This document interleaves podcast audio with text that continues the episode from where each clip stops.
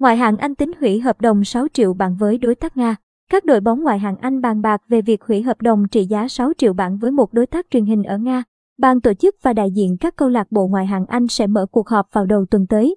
Một trong những nội dung quan trọng là thảo luận và bỏ phiếu về việc hủy hợp đồng bản quyền truyền hình trị giá 6 triệu bảng tương đương khoảng 180 tỷ đồng với một đối tác Nga. Theo Daily Mail, nhiều câu lạc bộ đã ngầm đồng ý với nhau về việc cắt sóng các trận đấu trên lãnh thổ Nga. Hiệp hội bóng đá Anh FA và hệ thống EFL 6 giải hạng dưới của ngoại hạng Anh cũng đang cân nhắc đưa ra quyết định tương tự. Cuối tuần trước, ngoại hạng Anh bị cắt sóng ở Trung Quốc nhưng không phải do giải đấu quyết định. Hành động ngừng phát sóng giải đấu ở thị trường đông dân nhất thế giới là do đơn vị sở hữu bản quyền truyền hình ở quốc gia này. Trái ngược với quan điểm sẵn sàng hủy hợp đồng với đối tác Nga, ban tổ chức ngoại hạng Anh hy vọng điều đó không xảy ra ở Trung Quốc.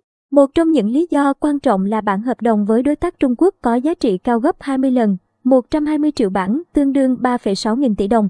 Giải ngoại hạng Anh liên tục phát đi thông điệp ủng hộ Ukraine từ tuần trước. Các câu lạc bộ của giải đấu hạng cao nhất bóng đá Anh thống nhất góp tiền cứu trợ nhân đạo cho người Ukraine.